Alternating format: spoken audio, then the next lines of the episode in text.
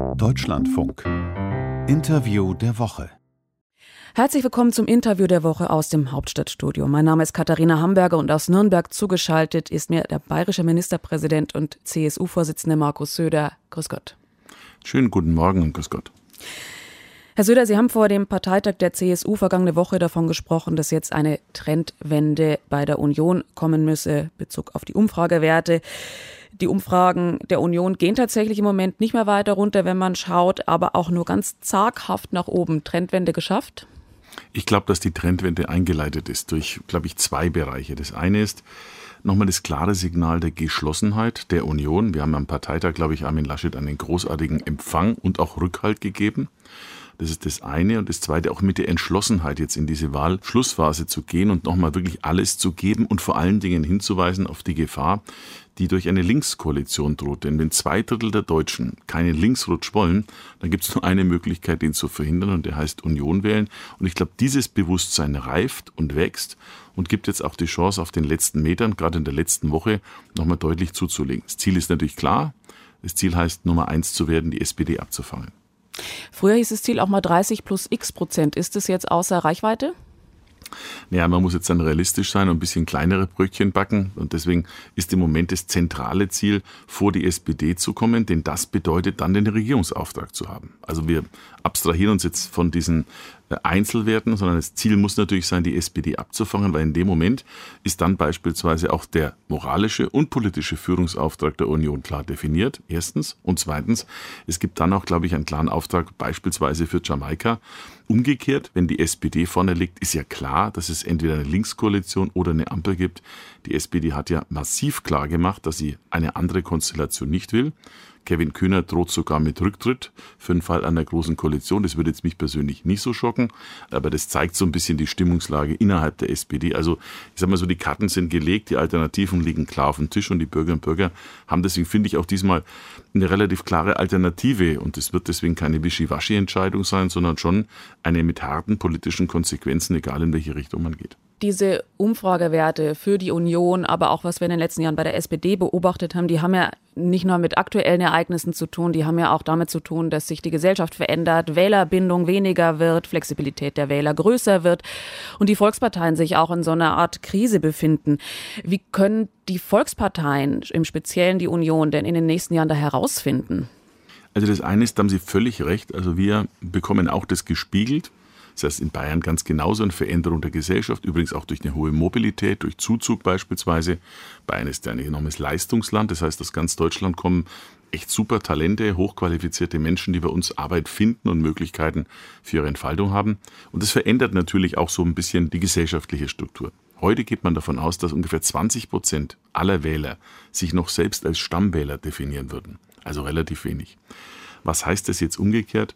Das heißt, dass eine Partei nicht automatisch nur sozusagen sich zurücklehnen kann und sagen kann, ja, wir haben unser Potenzial, es wird schon irgendwie gehen, sondern man muss es sozusagen immer aufs Neue definieren.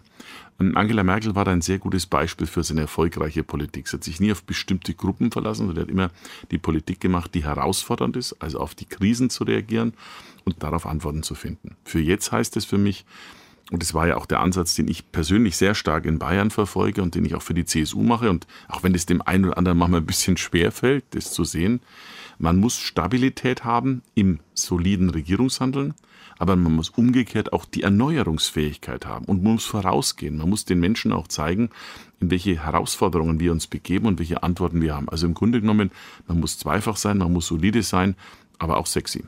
Jetzt kennt es die CSU ja, dass sie das seit Jahren in der Regierung sozusagen immer wieder machen muss, sich äh, erneuern. Die CDU hingegen kennt das nicht so sehr. Glauben Sie denn, das kann für Sie als Union im Gesamten funktionieren, wenn Sie in der kommenden Legislatur wieder in der Regierung sind, dass sich auch die CDU wieder erneuern kann?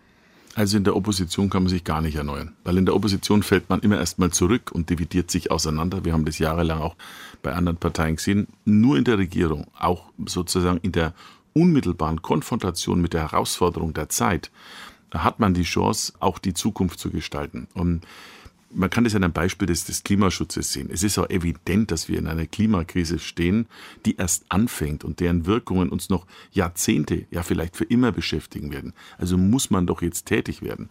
Ich habe da ja sowohl in meiner Partei als auch mit den Kolleginnen und Kollegen der CDU da auch intensiv diskutiert. Da muss natürlich mehr erfolgen als in der Vergangenheit. Wir müssen da ein Konzept finden, wie wir diese auch moralische Aufgabe schultern, mit neuen Ideen, ohne dabei zurückzufallen in alte Klischees und Ideologien der 80er, was um bisschen mein Vorwurf auch zum Teil an den Grünen ist, wenn ich an die Debatte denke, Spritpreis auszugleichen durch ein Lastenrad, was ich jetzt für Pendler ein bisschen alberne Idee finde. Das sagen die Grünen ja sogar selbst. So, und da, da glaube ich, gibt es doch diese Herausforderung oder auch gesellschaftliche Veränderungen, die nötig sind. Und das muss man tun und das kann man in der Regierung bessern, weil man nämlich jeden Tag auch gestellt ist von dieser Herausforderung und nicht nur im parteipolitischen Hinterzimmer ideologischen Kleinkram macht. Wenn wir auf die Landtagswahlen, die vergangenen Landtagswahlen in Deutschland schauen, dann haben wir gesehen, dass Personen oft eine sehr starke Rolle gespielt haben. In Österreich ihre sozusagen österreichische Schwesterpartei ÖVP hat sich komplett auf Sebastian Kurz ausgerichtet. Ist das auch ein Vorbild für die Union, dass man sagt, wir müssen wirklich uns nochmal auf eine Person stärker konzentrieren? Da gab es ja gewisse Diskussionen auch bei den Kandidaturen, die jetzt Gott sei Dank Schnee von gestern sind, auch bei uns in der Union. Ich glaube, dass das, was Sie sagen, von der Tendenz tatsächlich auch ja empirisch belegbar ist. Auch bei den drei Landtagswahlen zogen die Ministerpräsidenten sehr, sehr stark jenseits ihrer Parteien. Das ist zum Beispiel auch bei uns so. Ich glaube, ich habe in Bayern eine relativ hohe Zustimmung, wo ich mich freue, von fast zwei Drittel oder ja, ziemlich genau zwei Drittel der Bevölkerung. Aber es ist nicht eins zu eins automatisch mehr transferierbar wenn man nicht selber zur Wahl steht. Deswegen glaube ich, spielen Personen schon eine zentrale Rolle, aber man merkt ja auch, dass jetzt zum Beispiel Armin Laschet anzieht als Person in der Akzeptanz und dann spiegelt sich das sofort in den Umfragen wieder. Und wenn ich jetzt so die Wahl habe zwischen den drei Kanzlerkandidaten, und ich habe jetzt ja beide Trielle gesehen, ich kenne auch alle, ich kenne auch Olaf Scholz sehr lange, wenn ich das sagen darf, ist ein erfahrener Finanzminister aus der Großen Koalition, aber wenn ich an die Herausforderungen der Zukunft denke, dann ist für mich unterm Strich jetzt ganz objektiv so, dass Armin Laschet der Stärkste ist. Und deswegen würde ich ihn auch unterstützen. Und werde es auch. Ich würde gerne nochmal auf Sie schauen, weil Sie selber gesagt haben, dass bei Ihnen das ja auch stärker ist, dass die CSU stärker auch auf Sie zugeschnitten ist, Sie da auch im Mittelpunkt stehen. Sie stehen auch im Mittelpunkt des Wahlkampfspots der CSU und in sozialen Medien, wenn man mal schaut, Sie waren früher sehr pointiert auf Twitter unterwegs, jetzt viel bei Instagram, viele Bilder. Wie wichtig ist Ihnen denn Inszenierung Ihrer eigenen Person? Das spielt nicht die entscheidende Rolle. Jede Form von Marketing ist luftleer, wenn der Inhalt nicht funktioniert. Das ist ganz klar ich würde mal so sagen, soziale Medien spielen heute eine Rolle, weil Medien heute wesentlich breiter und diverser angelegt sind. Früher haben sich die Leute auf die eine Zeitung verlassen. Das ist heute definitiv nicht mehr der Fall. Heute haben wir einen sehr intensiven, interaktiven Kommunikationsstil, den wir haben. Der geht über Social Media. Sie wissen ja selbst an Ihrer Arbeit, bestimmte Dinge, die in den sozialen Medien diskutiert werden, finden dann auch in Ihrer Arbeit plötzlich Anklang, weil man merkt, da gibt es Resonanz. Und umgekehrt, Sie arbeiten auch hinein mit zum Beispiel jetzt hat diesen Interviews, in dem vorab getwittert und auch das gespielt wird. Also es gibt eine andere Form von Interaktivität.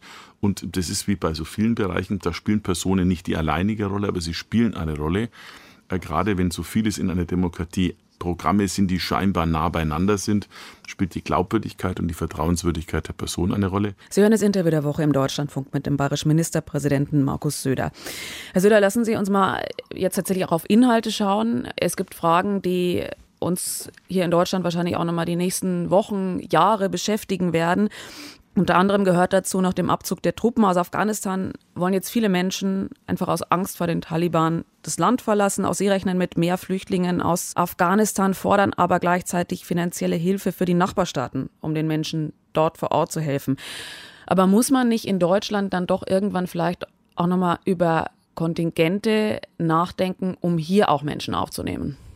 Also zunächst mal, wir haben immer gesagt, dass zwei Dinge zusammenkommen müssen. Das eine ist, 2015 darf sich nicht wiederholen in seiner Breite. Und das Zweite ist, wir sind aber nicht herzlos. Und daraus folgt dann der Grundsatz, Humanität und Ordnung in der richtigen Balance zu haben.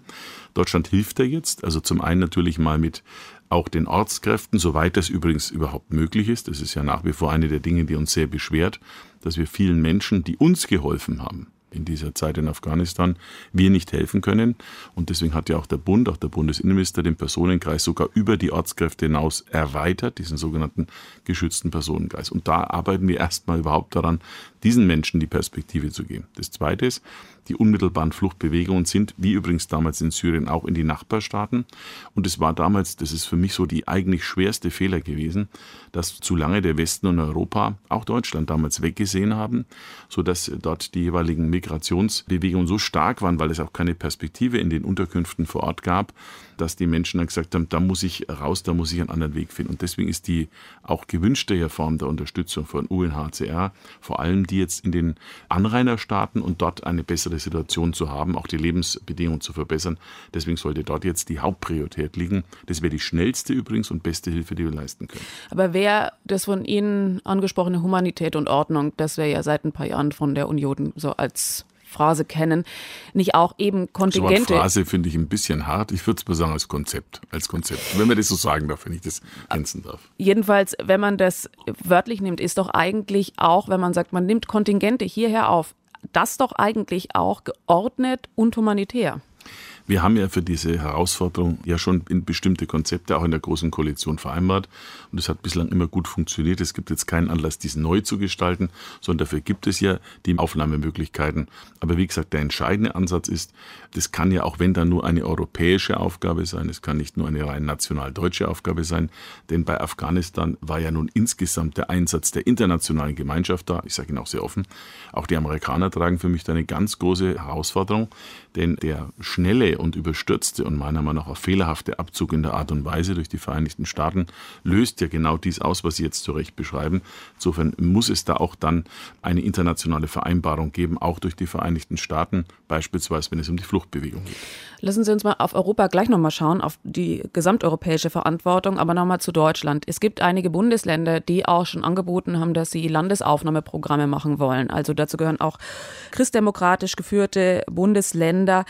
Wäre Bayern denn auch dazu bereit, nochmal ein Landesaufnahmeprogramm aufzusetzen? Also ich glaube, dass es sinnvoll ist, dass das eine Bundessache sein soll. Also wir können doch nicht das Thema also einer solch internationalen Migration jetzt auch noch äh, sozusagen über Bundesländer oder einzelne Städte lösen. Wir beteiligen Also Armin Laschet kann sich es auch vorstellen, Landesaufnahmeprogramme zu machen. Wir beteiligen uns dann, so haben wir das auch immer schon gesagt, wir beteiligen uns dann, wenn es eine Bundeslösung gibt. Wenn Armin Laschet Kanzler wird, gibt es ja alle Möglichkeiten, dies dann auch mal national zu vereinbaren. Tatsächlich europäischer Kontext, Sie haben es angesprochen, ist ja die Frage, wie kann Europa zukünftig, nicht nur wenn es um Afghanistan geht, sondern auch grundsätzlich eben die Frage beantworten, wie gehen wir mit Menschen um, die flüchten, die nach Europa kommen und die wird es immer geben.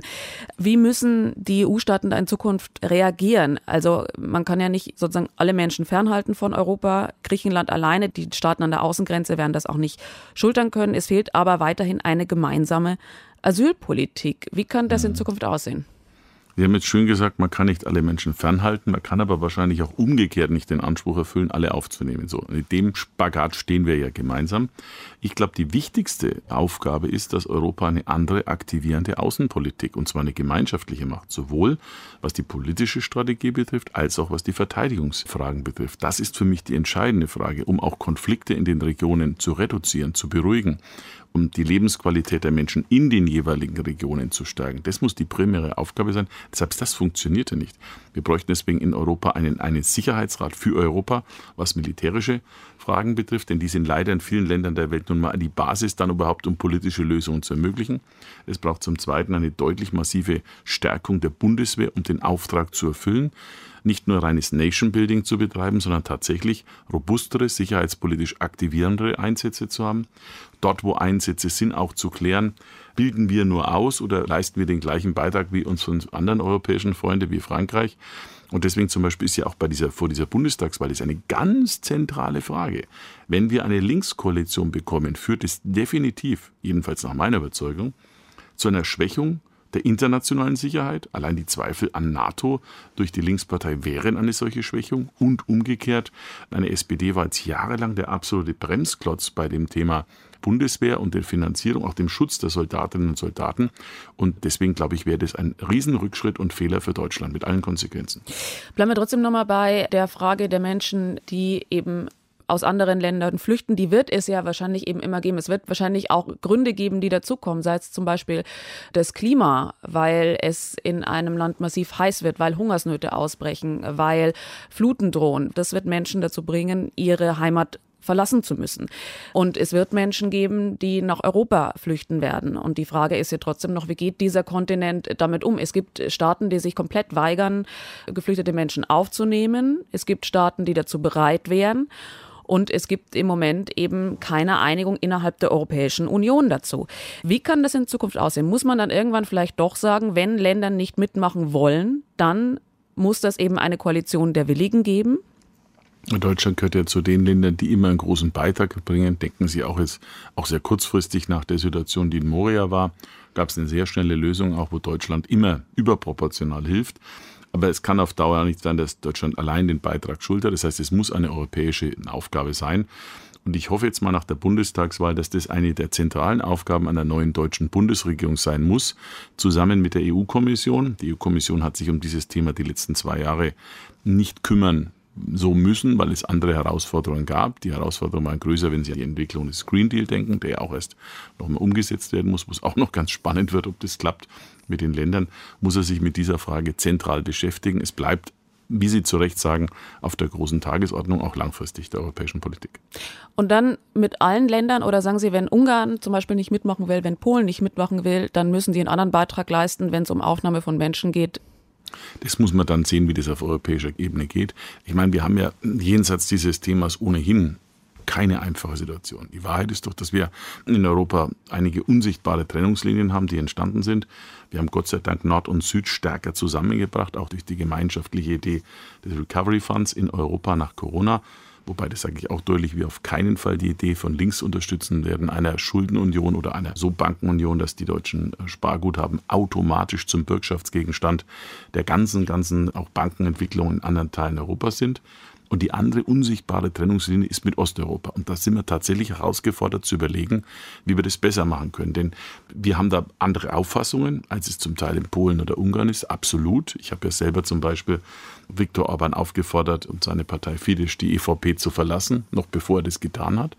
Weil ich da glaube, dass das nicht mehr zur Parteienfamilie gepasst hat, der bürgerlich-christdemokratischen, christsozialen Parteien. Aber wir müssen irgendeinen Dialog finden, sonst ist ja Europa nicht mehr stark. Im Moment findet ja von außen der Versuch statt, Europa zu spalten. Die einen kaufen Teile in Europa aus China, die anderen haben andere Interessen und destabilisieren. Also da brauchen wir einen Neustart, auch einen mentalen politischen Neustart in Europa. Es gibt ja im Moment auch einen Hebel, den die Europäische Kommission gegen Länder wie Ungarn und Polen hätte, nämlich indem man ihnen Gelder kürzt, wenn sie Prinzipien der Rechtsstaatlichkeit nicht erfüllen. Ein Hebel, den die Kommission im Moment noch nicht einsetzt, den sie aber schon einsetzen könnte. Ist es aus Ihrer Sicht ein richtiger Weg, tatsächlich finanziellen Druck auszuüben? Das muss man sich überlegen, wobei ich Ihnen ehrlich sagen muss, ich bin da ein bisschen verunsichert in den letzten Monaten, denn das Thema Rechtsstaatlichkeit wird ja plötzlich gegen Deutschland angeführt. Also wir haben eine völlig skurrile Situation. Ich bin ja mit der Kommission an der Stelle ein bisschen unsicher, ob sie den richtigen Weg anschlägt. Den Polen wirft man vor, sie würden ihre Verfassungsgerichten zu wenig Freiheiten geben. Uns wird vorgeworfen, dass wir dem Bundesverfassungsgericht die Freiheit geben, selber zu entscheiden. Also Deutschland wird ja sozusagen ermahnt und auch sogar kritisiert und herausgefordert, es zu ändern, dass das Bundesverfassungsgericht beispielsweise in den ganzen Fragen um den Euro eine eigenständige Meinung hat. Also deswegen müssen diese Prinzipien, die hier angewendet werden, glaube ich, wo wir beide sogar eine kleinheitliche Auffassung haben, wie sie sind, die müssten auch in Europa nochmal genau besprochen werden. Sonst werden solche Mittel nicht funktionieren und großen Ärger bringen. Sie hören das Interview der Woche im Deutschlandfunk mit dem CSU-Vorsitzenden Markus Söder. Herr Ministerpräsident, Sie haben es schon angesprochen, der Klimawandel als wirklich eine der größten Herausforderungen, die nicht nur Deutschland, sondern weltweit eigentlich im Moment zu bewältigen ist. Ein Thema, das hier bei uns sehr stark diskutiert wird im Zusammenhang mit der Bewältigung des Klimawandels, ist die Frage des Kohleausstiegs. Sie haben das Jahr 2030 da ins Spiel gebracht. Dabei bleiben Sie auch. Ja, es wird ohnehin so kommen, weil nach den jetzigen Ideen der Europäischen Union die Kohle auch gar nicht mehr wirtschaftlich ist, also länger als 2030. Und deswegen wäre das ein wichtiger Beitrag, nicht der einzige, aber ein wichtiger Beitrag, um so mal nachhaltig und da schneller zu werden. Tut man sich da als Bayer nicht leicht, wenn man in Bayer eben kein Kohlekraftwerk stehen hat? Bayern ist ja viel schneller. Bayern hat seinen wichtigsten Stromfaktor, nämlich die Atomenergie, aufgegeben. Dadurch entstehen auch erhebliche Stromlücken. Also wir haben eher die größere Herausforderung, denn wir brauchen ja den Strom. Schauen Sie, durch mehr Digitalisierung, durch mehr Elektromobilität. Bayern ist die Nummer eins bei der Elektromobilität, wie übrigens bis auf den Wind bei nahezu allen ökologischen, klimarelevanten Themen. Also für uns ist das eher eine größere Herausforderung als andere, aber wir bewerkstelligen sie auch und haben das deswegen nicht verzögert, im Gegenteil. Und deswegen glaube ich, woanders kann man auch diesen schnelleren Umstieg gut schaffen. Man muss halt einen klugen Ausgleich schaffen für eine Region, aber das ist ja nun möglich. Thema Atomkraft. Armin Laschet hat bei Ihnen am Parteitag in seiner Rede gesagt, es sei eigentlich falsch herum gewesen, zuerst aus der Atomkraft auszusteigen und dann aus der Braunkohle. Friedrich Merz hat jetzt auch vor kurzem erst gesagt, große Teile seiner Partei würden es heute bereuen, dass man sich von einer Anti-Atomkraftbewegung zu einem viel früheren Ausstieg aus der Kernenergie habe drängen lassen. Und auch Michael Kretschmer, der sächsische Ministerpräsident, spricht von einem möglichen Wiedereinstieg. Zumindest ist es eine Frage, die man sich vielleicht in Zukunft mal stellen muss, wenn man mit der Energiewende, wie sie jetzt ist, nicht hinkommt. Droht denn mit der Union im Moment ein Wiedereinstieg in die Atomkraft? Wie sagt einer meiner größten Förderer, Wolfgang Schäuble, bei solchen Fällen, ish over. Also das ist nun wirklich ein, so ein Schritt zurück, der angesichts der Herausforderung nichts bringt. Wir sind doch nicht schlecht unterwegs bei den erneuerbaren Energien. Da muss natürlich mehr passieren. Vor allem müssen wir die Stromleitungen endlich alle bauen und das beschleunigen, weil wir haben ja nur einen Bruchteil der vorhandenen geplanten Stromleitungen überhaupt auf den Weg gebracht und brauchen noch im Zweifelsfall mehr, weil die Stromlücken bis 2030 allein dadurch entstehen, dass wir bei der Mobilität glaube ich, eine gute Chance haben umzusteigen. Ich glaube auch fest daran, dass der Verbrenner, der fossile Verbrenner, nicht der mit synthetischen Kraftstoffen, aber der fossile 2035 enden kann. Wir haben das auf der IAA jetzt gesehen, der Automobilausstellung der Internationalen. Super neue, innovative Ideen. Die Industrie stellt sich schneller um, als die meisten Politiker glauben. Und deswegen ist da ein, ein Zurück aus meiner Hinsicht nicht okay. Ich sage noch einen anderen Grund. Ich war ja der erste Umweltminister in Deutschland, der ein Atomkraftwerk abgeschalten hat. Das war damals ISA 1 nach Fukushima, weil mich das sehr bewegt und sehr betroffen gemacht hat. Also all die ganzen Sicherheitsversprechen, die man hatte, haben sich halt als auch trotzdem wahrscheinliche, aber nicht sichere erwiesen. Deswegen war für mich damals klar, wir müssen eine Entscheidung treffen. Wir haben bis heute nicht das Problem vom Atommüll endgültig gelöst. Wir werden nach jetzigem Stand 2030 vielleicht eine Entscheidung treffen, die dann 2050 quasi haptisch, physisch in die Relevanz umgesetzt wird. Und da jetzt wieder mit der Atomkraft anzufangen, glaube ich, ist keine Lösung für die Probleme, die wir haben. Selbst wenn andere Länder das tun wollten, für uns bringt es nichts. Da setze ich eher auf erneuerbare Energien, auf technischen Fortschritt, auf neue alternative Konzepte in der Mobilität. Die helfen viel mehr. Herr Söder, zum Schluss lassen Sie uns mal nochmal über die Wahl hinausschauen. Koalitionsspekulationen sind schwierig. Es kann für alles Mögliche reichen. Ziemlich sicher ist, dass es wahrscheinlich eine Dreierkonstellation geben wird. Aber mich würde mal noch interessieren, wenn es um Koalitionsverträge geht. Haben wir in anderen Ländern, zum Beispiel in Österreich, neue Modelle gesehen? Also, dass die Parteien sich selbst relativ viel Beinfreiheit lassen in den jeweiligen Kernbereichen. Sehen Sie in Zukunft auch möglicherweise, dass man Koalitionsverträge anders gestalten muss? Österreich hat immer den Vorteil, dass man Österreich alles so ungefähr macht. Ungefähr genau. Die Österreicher gestatten sich, wie Sie es schön genannt haben, Beinfreiheit, egal bei was. Das merkt man auch bei vielen Regeln und Gesetzen. Das ist bei österreichischem Charme gut möglich. Ob das in Berlin so ist, ich weiß nicht. Berlin ist halt nicht Wien. Erstens, weil es größer ist und weil es auch an manchen Dingen einfach eine ernstere Herausforderung ist, aufgrund der Dimension, die auch Deutschland hat. Also ich hoffe sehr, dass wenn wir die Nummer eins sind und wir eine Regierung bilden können, dass das Wichtigste am Anfang mal Vertrauen ist. Vor vier Jahren hätte man ja schon Jamaika haben können. Damals hatten die Liberalen einen Riesenbammel. Jetzt wundert mich, dass die Liberalen, die eigentlich doch Steuersenkungen fordern, jetzt plötzlich nur noch Steuererhöhungen ausschließen und der FDP-Generalsekretär sogar Olaf Scholz verteidigt hat. Also das sind schon Lockerungsübungen hin zu einer Ampel, die mich äh, besorgt machen. Ist das nicht aus, die, aus, Sicht der FDP verständlich? Ähm, ja, aber aus Sicht ihrer Wähler wahrscheinlich ein bisschen skeptisch, denn die Mehrzahl der FDP-Wähler waren ja oder sind ja Wähler, die eigentlich lieber Union wählen und vielleicht taktisch die FDP wählen. Und da könnte es sein, dass die Stimme bei der FDP jetzt eine ja, eine Fehlkalkulation ist. Das muss aber nochmal vorher geklärt werden. Deswegen muss die FDP das auch sagen und darf sich da nicht herumdrucksen. Also zusammenfassend gesagt, unabhängig von dem Punkt, ich hoffe sehr, dass wir dann hinterher eine vertrauensvolle und auch mutige Regierung bilden, die nicht nur sagt, was es nicht geht, sondern die sich vor allem dafür entscheidet, was möglich und politisch notwendig ist, umzusetzen. Letzte Frage, Herr Söder. Wo werden Sie denn am Wahlabend sein? Berlin oder München? Da ja am Wahlabend auch die gemeinsame Runde der Parteivorsitzenden im Fernsehen stattfindet, Sie wissen es, das kann man mit so spektakulären Fernsehbildern führen. Denken Sie an Gerhard Schröder und Angela Merkel, werde ich dort dabei sein also in Berlin. Ja. Dann sage ich vielen Dank fürs Interview. Ich freue mich, vielen Dank.